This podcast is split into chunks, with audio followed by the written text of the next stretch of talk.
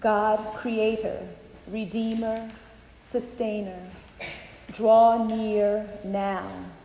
Amen. Please be seated.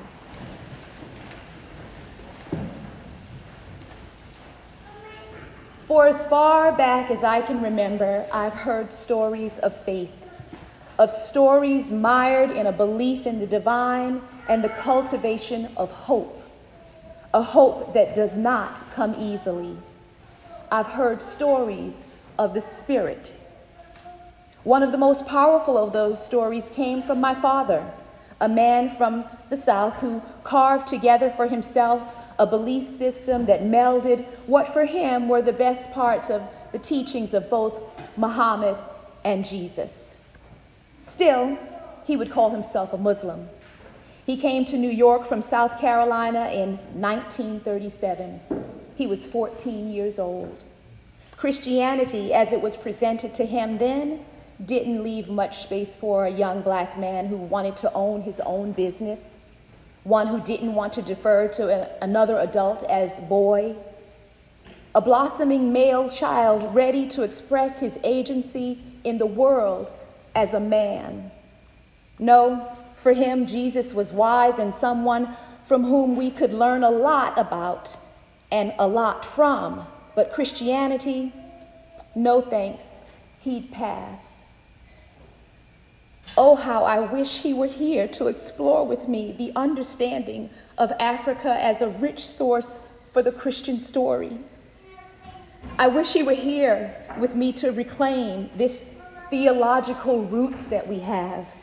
I wish he knew how Africa and Africans help shape the Christian mind. He was almost 20 years older than my mother when they met on the subway platform in New York City. When I got old enough to realize the significance of this difference, I'd ask him about it. This was me at about six or seven, wondering about his mortality, wondering if the daddy I loved would be around for my wedding. Or would he be around for all the dreams little girls have of and with their fathers? In response to my wonderings, he'd say, I will live to see my youngest child have children. But how do you know that? I'd ask. And he'd say with the simplest assurance God promised me, God told me that I will see my youngest child have children. So I can't read today's gospel without also hearing the whispers of my Father's trust in and connection to the Spirit. There were other stories, the stories of ordinary believers, believers like you and me, who, with the heroes of today's text, look toward the consolation of Israel, look toward the consolation of America, maybe even dare dream for the consolation of the world. Growing up with stories like these, well, it wasn't long before I experienced my own kind of knowing a personal encounter with the divine spirit, the spirit that would lead and guide my life if I'd let it, if I'd learned to trust enough to respond, if I could learn to listen. Well, that happened for me one day as I sat on the fire escape of our third floor apartment building in Bed-Stuy.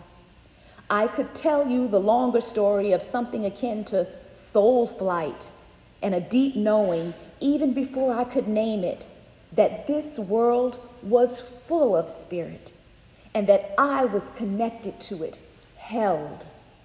That sense of being held is with me here in this pulpit. It was with me when I was both entrusted with and birthed children.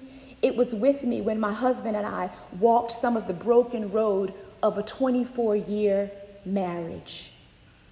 That sense of being held is what I know of spirit, and I've grown to trust its leading.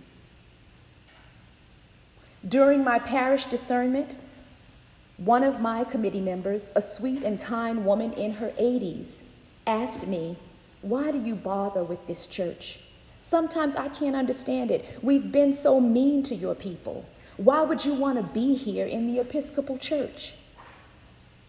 After allowing her question to settle in and on my heart, because quite honestly, it was hard and kind of awesome to hear her challenge me to publicly proclaim my response to a question God had already been working on in me.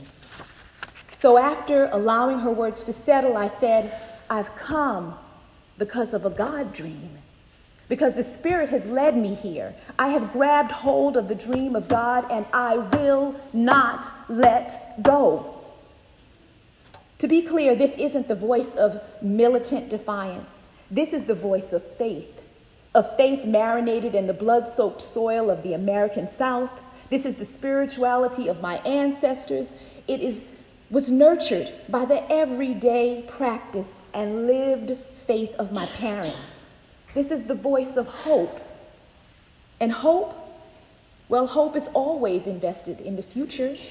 Having hope allows us to live our lives with courage. It sounds simple, but it wasn't and it isn't easy. Because today we don't hear about the questions. We don't hear Simeon's doubts, Anna's whys. We don't have enough time to consider the inner struggle of poor Mary and Joseph. We don't hear how maybe sometimes it looked like the promise wouldn't or even couldn't come to pass.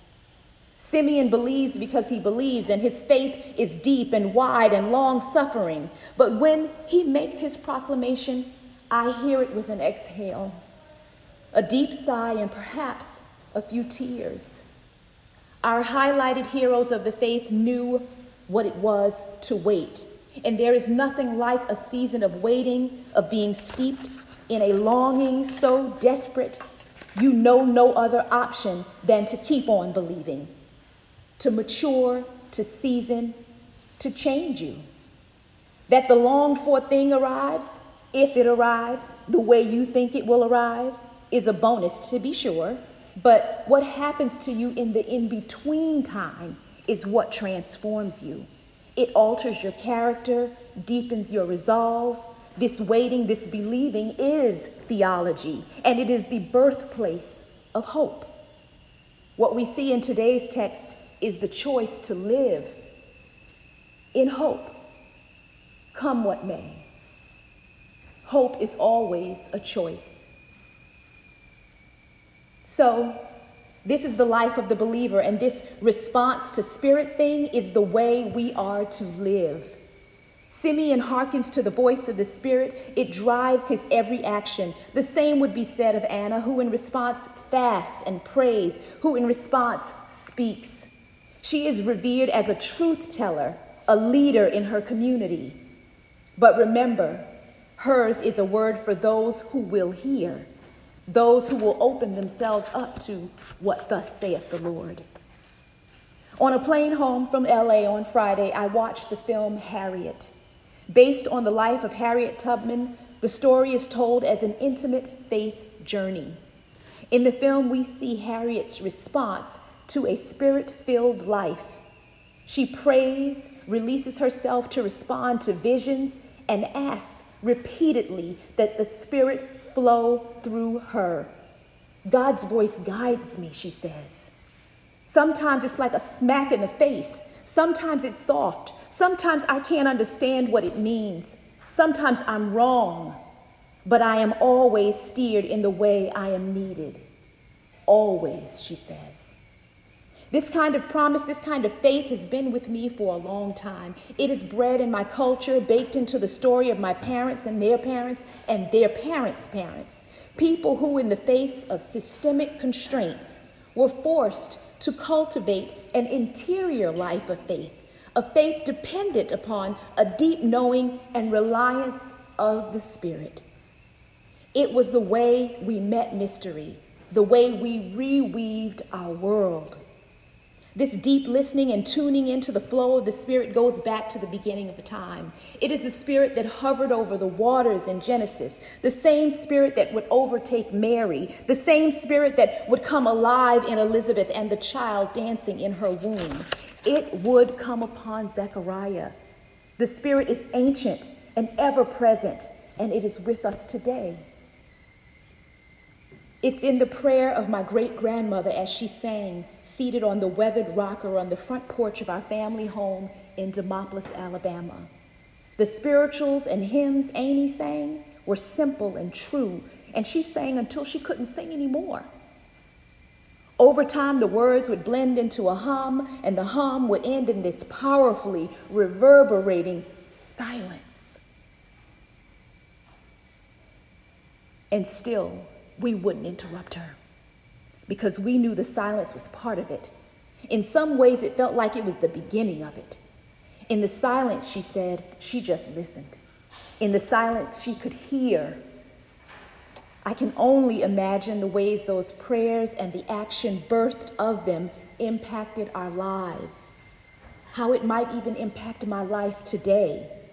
She'd say only that she was worshiping God and that that was all any of us was called to do. African American theologian Howard Thurman insists that we can all explore what he calls the inner region it is within this context, through this kind of inner exploration, that we are ready to respond, ready to serve the kingdom of God. It is this intentional inward turning that fuels any meaningful religious or spiritual activism. Our text today highlights the witness of credible authorities on the wisdom of waiting and the power of listening and doing, being obedient to the Spirit of God. They model for us what it means to be in alignment with the dream of God. When we sing Holy Spirit Come, I hear it as an anthem for St. Peter's. In this time, in this season, it is a most powerful prayer. Fill your church, fill us with joy. Fill your church, fill us with peace. Fill your church, fill us with love. Grounded in such a spirit filled prayer, we, like Simeon and Anna, like Harriet, can only be steered in the ways that we are needed, in the ways that we should go. Grounded in that kind of inward turning, we can faithfully begin. As believers, we're called to tune in, to be sensitive to, to through fasting and prayer, align ourselves with the flow of the Spirit. As believers, we're called to the thin place and are called further to respond to the Spirit as it rests upon us. Today, I pray for a fresh outpouring of the Spirit on your church, Lord. And pray this prayer over your people. Come, Holy Spirit. Have your way. Come, great comforter. Come, sweet spirit of the living God. Come, spirit of prophecy and revelation. Come, breath of the Almighty. Come, counselor. Come, spirit of might and glory. Come, spirit of grace, knowledge, truth, and light. Come, Holy Ghost. Come, presence of God, in work and rest, in anxiety and peace, in tears and darkness in joy. Most High, Heavenly Father, fill our hearts with your faithful, faithful presence. Fill the hearts of your faithful people. With you we are better, with you we are more. Come, Holy Spirit, come.